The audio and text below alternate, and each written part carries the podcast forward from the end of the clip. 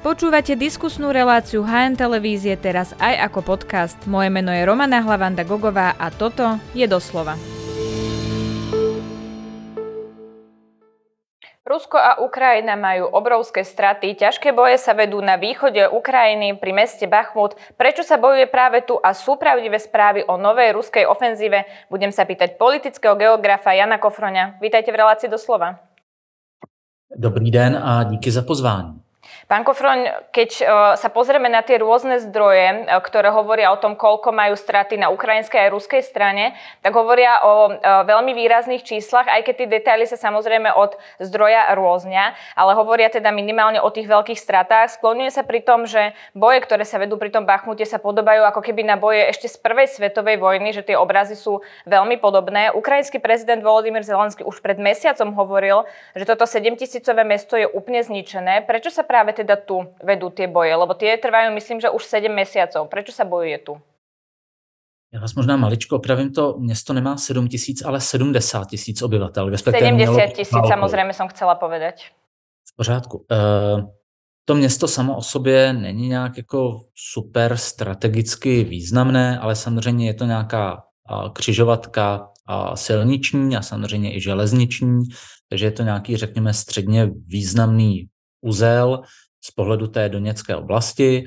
A tady připomeňme, že jedním jako z deklarovaných cílů té ruské ofenzivy, zejména po tom, co se ukázalo, že ten maximalistický cíl, to znamená svržení vlády v Kijevě se nepodaří, tak je zajistit e, právě tu oblast e, Doněcku-Luhansku. Ten Luhansk je v zásadě z pohledu Rusů dobyt, na nějakých 95%, ale v té Doněcké oblasti tam ještě zůstávají desítky tisíc kilometrů, které by Rusové asi rádi chtěli dobít. No a pokud nedobí Bachmut, tak se ke Slaviansku a ke Kramatorsku, což jsou dvě poměrně velká města, dneska několik desítek kilometrů od fronty, nedostanou. Takže oni pokud chtějí se dostat do Slaviansku, Kramatorsku a ty obsadit, tak napřed musí obsadit Bachmut a okolí.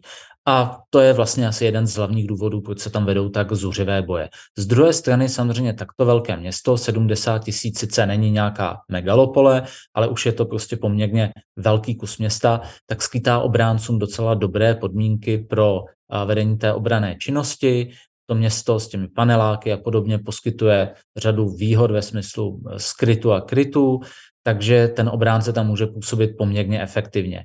Tady se občas diskutuje, jestli by Ukrajinci neměli ustoupit a samozřejmě oni si musí dávat pozor, aby jim v tom Bachmutu nezůstaly nějaké větší jednotky, které by byly odříznuté, to by samozřejmě pro ně nebylo dobré, ale zároveň, jakou vlastně alternativu Ukrajinci mají. Pokud ustoupí opět o 10 kilometrů směrem na západ, tak samozřejmě oni se můžou dostat z těch současných kleští a možná, že v tenhle ten okamžik už by to dávalo smysl, ale ta další obraná linie už se nebude opírat o nějaké město. A Ukrajinci možná by byli horší situaci, než byli do posud. Byť, jak říkám, a to opakuji, pro Ukrajinu to největší riziko je, že jim prostě v Bachmutu zůstanou třeba dvě, tři, čtyři brigády. Rusové by je, nedej bože, obklíčili a samozřejmě to by pro Ukrajinu dobré nebylo. Pokud se jim samozřejmě podaří vycouvat, tak říkajíc včas a přitom způsobit Rusům dostatečně velké ztráty, tak z ukrajinského pohledu ten boj o Bachmut, řekněme, dával smysl, byť asi i na té ukrajinské straně ty ztráty byly nebo jsou velké. Ja som presne na toto chcela nadviazať, lebo Ukrajinci hovoria, že sa im stále Bakhmut darí zásobovať liekmi, zbraniami a nejakou muníciou. Oni dokonca hovoria, že stále sa evakuujú civilistov, čiže hrozí tu ten scenár, ako sme videli napríklad v Mariupole, že tam môže byť obklúčená nejaká jednotka, ak nevystihnú ten správny moment, keď je lepší ten ústup.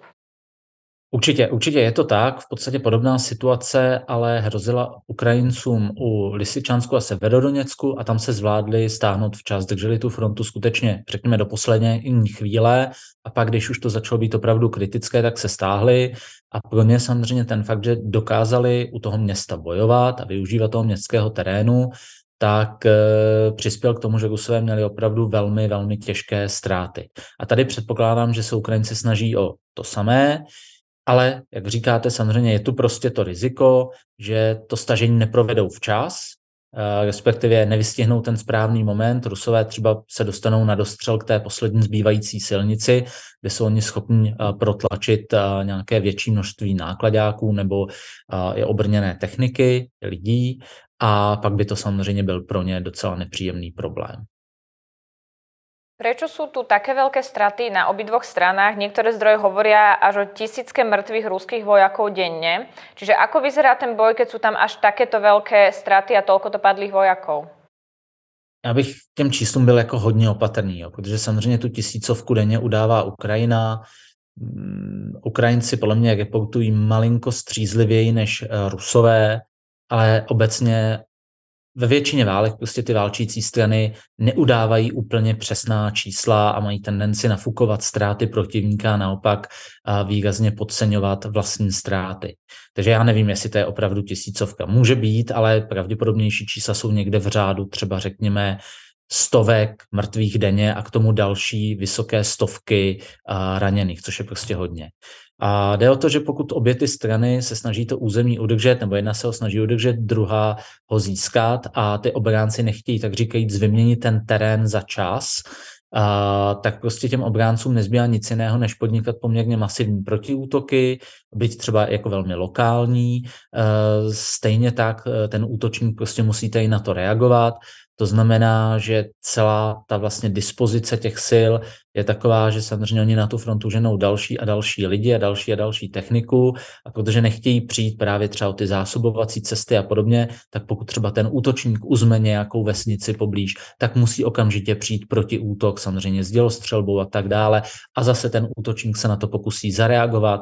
A tohle to vede samozřejmě k tomu, že prostě ty boje jsou velmi krvavé, ani pro jednu stranu není dost dobře možné dát tomu nepříteli když byť by to dávalo třeba v jiné situaci smysl, jednu, dvě vesnice trochu se stáhnout, je nutné prostě ty jednotky tlačit i do poměrně exponovaných pozic a samozřejmě ty ztráty potom narůstají.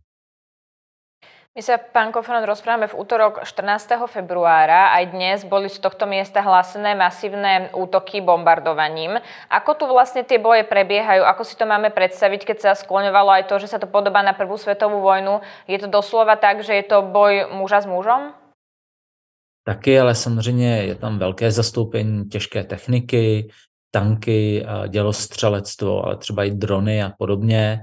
A to, co je pravdou, že prostě díky poměrně velmi silné a robustní protivzdušné obraně, tak prim vlastně v téhleté válce, co se týče toho palebného ničení protivníka, tak je dělostřelectvo. Což je samozřejmě něco, co byl hlavní nástroj ničení toho protivníka i v případě, i v případě první světové války, a, takže v tomhle ta podobnost je. Taky tam samozřejmě vidíme různé ty zákopové systémy, které si budují v zásadě obě strany a to je další bod, který vlastně přispívá k tomu, že je jednak velmi těžké tou obranou proniknout, je vidět, že Rusové s tím mají velké eh, potíže a zároveň eh, to dotváří ten obrázek, který se skutečně podobá na tu první světovou válku.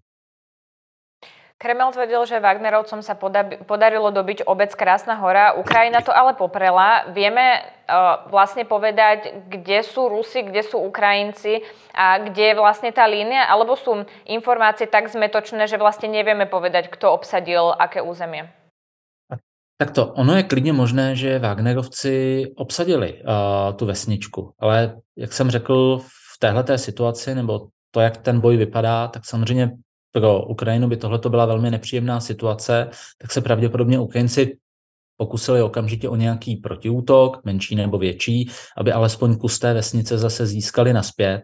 Takže tohle to budou typicky ty situace, kdy jedné straně se v nějaký eh, moment skutečně podaří získat nějaké sídlo, nějakou vesnici, nějakou křižovatku, druhá si samozřejmě okamžitě uvědomí, nebo obránce si okamžitě uvědomí, že pro ně by tohle byl problém, co udělá, okamžitě se pokusí o protiútok. A ten protiútok může být nebo nemusí, a takhle se to tam může střídat několik dní, než se ukáže, že jedna z těch stran je schopná se tam skutečně efektivně zakopat a získat tu oblast pod kontrolu. Že ani bych neřekl, že to je zmatek v nějakém jako třeba info, v nějaké informační rovině, ale je skutečně možné, že prostě přišel útok, který se Rusům povedl, pak logicky přišel ukrajinský protiútok, který se Ukrajincům třeba aspoň z části povedl a najednou ta držba už není tak jednoznačná.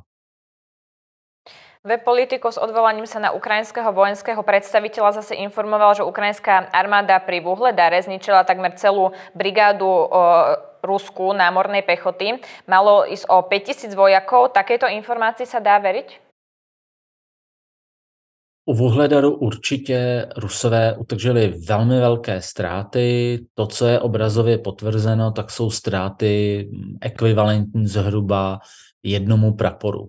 Určitě tam byly i další ztráty, které my třeba nevidíme nebo nejsou viditelné z těch otevřených zdrojů, že by brigáda námořní pěchoty ruská měla pět tisíc osob, to mi vysloveně nesedí, ty ruské brigády jsou menší, tady bych si typnul, že to mohly být třeba 2,5-3 tisíce lidí, pořád ty ztráty mohly dosáhnout třeba 30%, což je hodně a pro bojeschopnost té brigády to uh, může být opravdu jako velký, velký problém.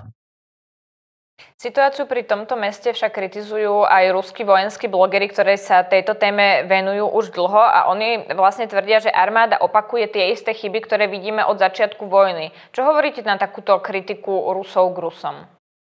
Tak jako Určitě mají z části pravdu. Prostě ten útok u Vuhledaru se, na rozdíl třeba od toho útoku v okolí Soledaru a Bachmutu, uh, Rusům vysloveně nepovedl a Ukrajinci získali defenzivní vítězství, řekněme.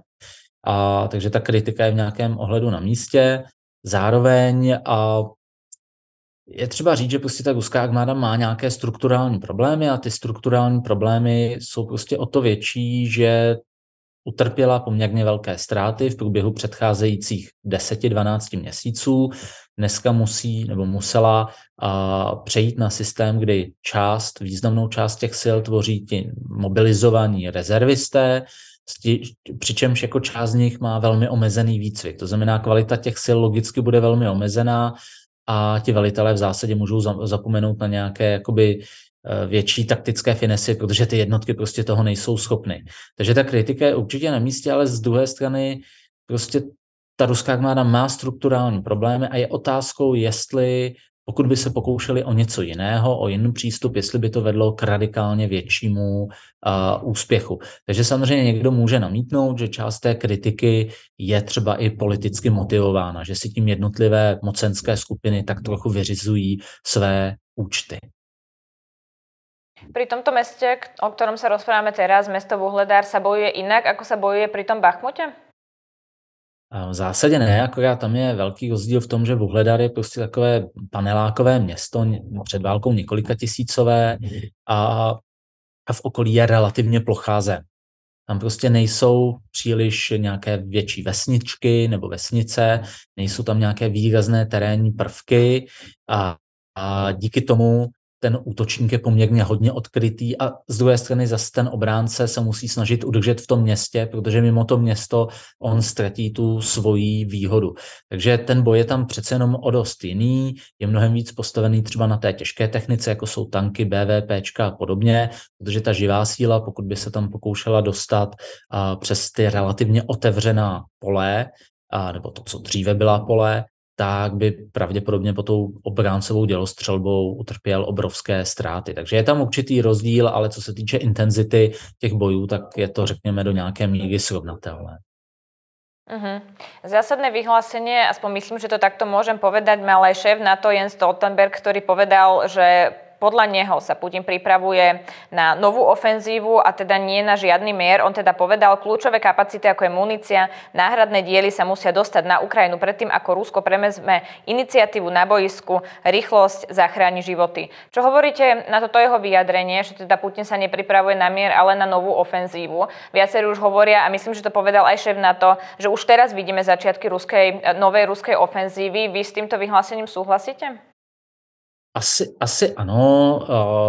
Rusové podle mě trošku se dostali pod tlak s těmi ohlášenými dodávkami třeba Leop- tanků Leopard a podobně, protože oni mají za to, že teď mají nějakou, řekněme, dočasnou výhodu, jsou iniciativnější na té frontě a v okamžiku, kdy Ukrajincům právě přijdou ty leopardy a podobně, tak Ukrajina bude schopná na, naakumulovat dost sil, aby sama přešla do útoku. Takže pravděpodobně Rusové si řekli, my nejsme úplně připravení, ale dává nám smysl to zkusit teď, než čekat další dva, tři měsíce, kdy Ukrajina může být silnější. Takže v tomhle je to asi možné. Jestli ale Rusko bude schopné skutečně nějaké větší ofenzivy, která by se pokusila získat a nějaké území nebo ohrozit nějaké území, které je vlastně mimo tu současnou frontovou linii, tím si nejsem jistý. To prostě závisí na tom, jak moc se Rusům daří v oblasti výroby a opravy techniky a nakolik jsou schopni produkovat munici. A samozřejmě i do jaké míry byli schopni vycvičit ty své mobilizované síly, které neposlali na Ukrajinu, ale ty, které zůstaly v Rusku nebo v Bělorusku. Ako je na tom vlastne Ukrajina vojensky? A ja sa na to pýtam aj v zmysle techniky, ale aj v zmysle uh, toho, ako je armáda rozdelená po krajine a práve preto aj, že e, ukrajinský prezident Volodymyr Zelenský e, bol na zahraničnej ceste, stalo sa tak druhýkrát od začiatku vojny, kde upozorňoval na to, že Ukrajina teda potrebuje mať za sebou partnerov a mať pravidelné dodávky. E, čiže tuto vidíme nejakú snahu ukrajinského prezidenta len sa dostať k väčšiemu počtu nejakých zbraní, alebo je to aj o tom, že oni reálne cítia, že bez tých zbraní to ďalej nepôjde? Tak to v tenhle ten okamžik, prostě kdyby Ukrajina přestala dostávat zbraně ze západu, tak eh, ji Rusko pravděpodobně během pár týdnů porazí. Jo? Nejsme v té situaci, která byla na začátku, kde západní pomoc měla nějaký efekt, ale prostě Ukrajinci primárně museli bojovat a mohli bojovat s tím, co měli. A v tenhle ten okamžik prostě i v důsledku ztrát tohle to už jaksi neplatí. Zároveň některé třeba skladové zásoby munice byly vyčerpány, to znamená Ukrajina prostě v tomhle už není soběstačná, takže prostě oni si potřebují vyjednat a zajistit dodávky, dodávky zbraní a munice. To je v tenhle ten okamžik pochopitelné. Jak na tom ta armáda je, také není tak úplně lehké říct, protože samozřejmě Ukrajinci spoustu věcí nezdělují, že my můžeme jenom odhadovat. My třeba netušíme, jaké měla ukrajinská armáda ztráty při ofenzivě v Chersonu. Pravděpodobně ne úplně malé, ale jak velké byly, je opravdu velmi, velmi obtížné říct. A faktem je, že samozřejmě z pohledu Ukrajiny není ten největší problém v lidech, ztráty na lidech, to jsou schopni relativně dobře nahradit. Ten větší problém je právě, jsou právě ztráty techniky, protože Ukrajina prostě už tu vlastní techniku tak moc nemá, nebo jenom do nějaké míry.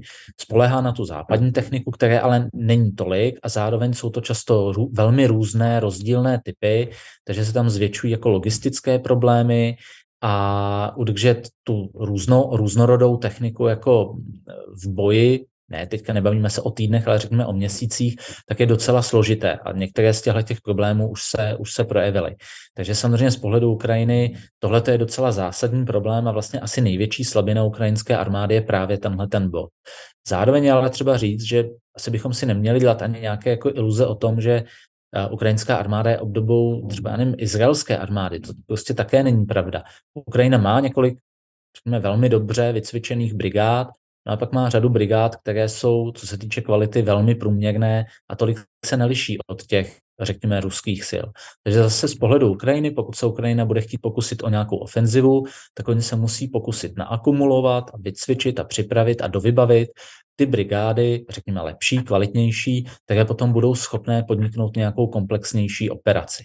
A tohle je bod, který občas v těch diskuzích zaniká, přitom je poměrně podstatný. Tohle to samozřejmě platí z druhé strany i pro Rusy. Ty Rusové také mají řadu jednotek, které jsou vysloveně špatné a těch jednotek, které jsou schopné, to jsme viděli u toho uhledaru, a těch jednotek, které jsou schopné nějakého jako komplexnějšího manévru, tolik není. Takže i oni musí jako velmi pečlivě přemýšlet, kam je zasadí, protože když oni přijdou a nic za to nezískají, tak samozřejmě tím jenom vytvoří jako situaci příhodnou pro Ukrajinu. Ale jak říkám, platí to samozřejmě do nějaké míry i na druhé straně, na té ukrajinské.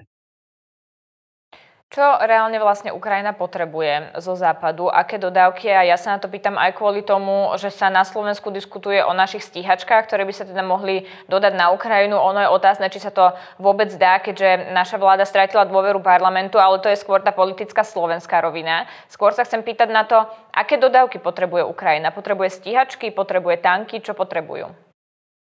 Takhle to, co nejvíc prostě potřebují, je reálně dělostřelecká munice a těžká obrněná technika, to znamená tanky, samohybné houfnice, bojový vozidla pěchoty. Prostě takový ten základ, kterým se vede gro té bojové činnosti. Bez těchto těch prostě zbraní by ta ukrajinská situace byla velmi, velmi eh, špatná. Na to samozřejmě jsou nějaké další systémy, které mohou mít nějaký dopad na tu situaci. Tam by šlo zařadit třeba ty potenciálně stíhačky MiG-29, které mají tu výhodu, že prostě Ukrajinci je znají, lítali na nich, a, nebo stále asi lítají, takže jsou schopni je začlenit poměrně rychle. Jiná věc je, nedělejme si asi jako iluze, že 10 slovenských eh, MiGů-29, z nich lítat reálně bude třeba 6, 4 bude použít na náhradní díly, takže nějaké jako radikálně změní situaci. A to by jich muselo být násobně více. A to samé v zásadě platí třeba i o těch tancích. 30 amerických tanků tu situaci nezmění. 300 evropských a amerických tanků už budou nějakou silou, která bude uh, schopná, řekněme, pomoci Ukrajině k nějaké větší ofenzivě. Ja mám ešte záverečnú tému a to, že my sa teda rozprávame, ako som povedala, 14. februára a za chvíľku to bude rok, čo vlastne Rusko napadlo Ukrajinu a začalo e, túto agresiu. Často hovoríme o tom, že Rusi majú radi symboly a dávajú si záležať na tom, aby mohli niečo práve v deň výročia prezentovať. Akú rolu hrá toto, že sa blíži rok od začiatku vojny? E, či Rusko potrebuje nejaké víťazstvo, či potrebuje niečo prezentovať svoje spoločnosti? Nevím, tady, tady na to bych byl opatrný. Vzpomeňme si, jak se říkalo třeba při výročí 9. května, že Rusové provedou mobilizaci, neprovedlí, provedlí teprve v okamžiku, kdy se jim začala rozpadat fronta pod eh, Charkovem, což bylo někdy v září. A já jsem k tomuhle trošku skeptický. Pochybuju, že by kvůli tomu výročí spustili nějakou třeba větší ofenzivu, kterou by jinak neplánovali. Přijde mi, že prostě Putinovi se podařilo, ať se nám to líbí nebo ne, tu společnost stabilizovat, samozřejmě pomocí jako velmi tvrdých, velmi diktátorských opatření. Rusko je dneska celkem jednoznačně zcela nedemokratickou krajinou, to je celkem jako pochopitelné. A zároveň se Rusku podařilo nějakým způsobem ekonomicky prozatím tu situaci ustát. Takže já si nemyslím, že by tam byl nějaký jako super velký tlak na to, aby se něco stalo přesně na to výročí nebo těsně před tím výročím. A ono je to samozřejmě novinářsky zajímavé a vděčné, ale, ale nemyslím si, že by, že by Rusové asi takhle úplně uvažovali. My to samozrejme budeme aj naďalej sledovať. Ďakujem veľmi pekne, že ste si na nás našli čas. To bol politický geograf Jan Kofroň. Díky a přeji hezký den.